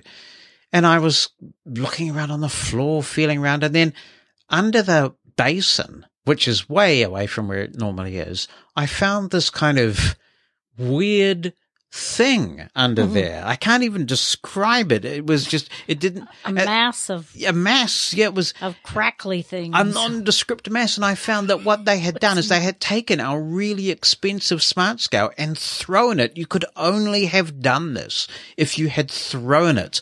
And they probably threw it from where it normally sat all the way under the basin. And it was just sitting there shattered to smithereens. I don't even know if you threw it. If it could, I mean, you would have had to hit it with. I mean, it was completely. I've never seen anything shattered that much in my life. And I cut my fingers on the glass, Yeah. investigating what this thing was, and I realized, oh my god, it's the scale. Or it was, it was the scale. and so we took a picture and we sent it to the cleaning agency, and we made them buy us a new scale and that kind of thing. But obviously, we never used them again. And No, I we- wouldn't. I wouldn't recommend them at all. They were awful. Oh no, we would not. They were horrible. Stay away from select, Select clean. cleaning out of Wellington, New Zealand. Yeah. Because, and it's hard to get cleaners it, to do to actually clean. Yeah. And I've been extremely spoiled. When I lived in New Jersey, I had a fabulous cleaner named Rosie, and she cleaned. I mean, she cleaned. You came. Well, as one does. Well, she, I mean, she went beyond it. She cleaned the closet one day. And then when I moved into my new apartment, I came home and she had unpacked everything. I'm like, Rosie, you didn't have to do that, you know? And the funniest thing about Rosie was she, one day she called me and she goes, well, I'm going to have to take some time off because I'm pregnant. And I'm like, when I had the baby, I was like, well, that's, you know, that's fine. I don't have a problem with that. When's the baby due? Oh, next week. Yeah. I mean, she had worked all the way up to nine months and with the baby, and she, you know, she was from Honduras, and um, you know, she was just, she was fantastic. But now Rosie's made enough money that she can hire other people to clean, and she just manages them. So, Yep. but, I mean, she- Entrepreneur. she's entrepreneur, and then I had um two ladies in Boston who were really good. But um, when you when the bar is set very high, because a lot of times with these cleaning companies, and I've this is not just a blind thing. You hear it from sighted people all the time. They're not good. You know, Yeah. they they do as little as possible, and um, and they can take advantage of you as a blind person because they think you're not going to notice. Which I'm pretty sure that's that- what the select cleaner Oh, did. yeah, no, no soup, no the soup. sink or the Yeah, shower. I'm like, yeah. okay, just ridiculous. So recently we've had Heidi doing the cleaning because she's been happy to earn the money and we obviously trust Heidi. She's brilliant and it gives me a chance to catch up and geek out and all those good things. But Heidi's working and she just doesn't have time now. She doesn't need the money and Yeah. that. So we thought, all right, it is time to go back on the market m- with much nervousness. But in doing the research, I found this really good site. And for those people who are in New Zealand, this may be useful if you don't know about it. It's called Good Nest. Goodness gracious me. And, uh, you go on Good Nest and it's essentially a gig economy type job. So you write the job description and you put it out there and then you take bids. And the really good thing about this is one of the things that was a very good barometer for me was the quality of the communication. So some people, when I put this job in, and, and we did actually say, you have to like dogs because we've got a service animal. If you don't like dogs, Go don't, away. don't apply, right? So we've Mhm. got that done. But some of the comms that we got back were like, please call me. You know, when can I come over? And that was basically it. Like, and the one we, we're not going to do Yeah. that. It's not professional. the one we chose was somebody who said, hello, I ran a company called, you know, whatever, and we can do this for, this is our rate and this is how we will do it. This is exactly when we would do it. We'd send this many people over. It was a really clear description of the service they were offering. It was spell checked. It was Yeah. articulate. And I thought, okay, this is somebody that we can deal with. And so far it's working out really Yeah, well. they've So only got- yeah, they're bringing three tomorrow. yeah, three cleaners. yeah, well, it is a big house. It is a big house. And So they- getting a house up to, a lot of times you have to do, a, which I think is what they're doing. You have to do a really, really deep clean. Yes. And then you maintain it. That's right. Yeah. Yeah. So we're very pleased so far. Yeah. So if anybody's listening in New Zealand who wants to use a service like that, and you can use it for lawn mowing Yeah, and gardening. and do that for actually, yes, we do because our lawn mower man is gone after Many, many years, years or mm-hmm. something. Yeah, we got to find a new gardener. Yeah. Yeah. So we'll use. then we'll work on getting the goodness. chef. All right then. No. no. Yeah. Kidding. and the butler. Well, I will leave you to your delusions of grandeur, and I thank you for being on the Bonnie Bulletin once again. Thank you. Thank you for the music. Thank you. I love to hear from you, so if you have any comments you want to contribute to the show, drop me an email written down or with an audio attachment to Jonathan, J-O-N-A-T-H-A-N at mushroomfm.com. If you'd rather call in, use the listener line number in the United States, 864-606-6736. Mosen at Large Podcast.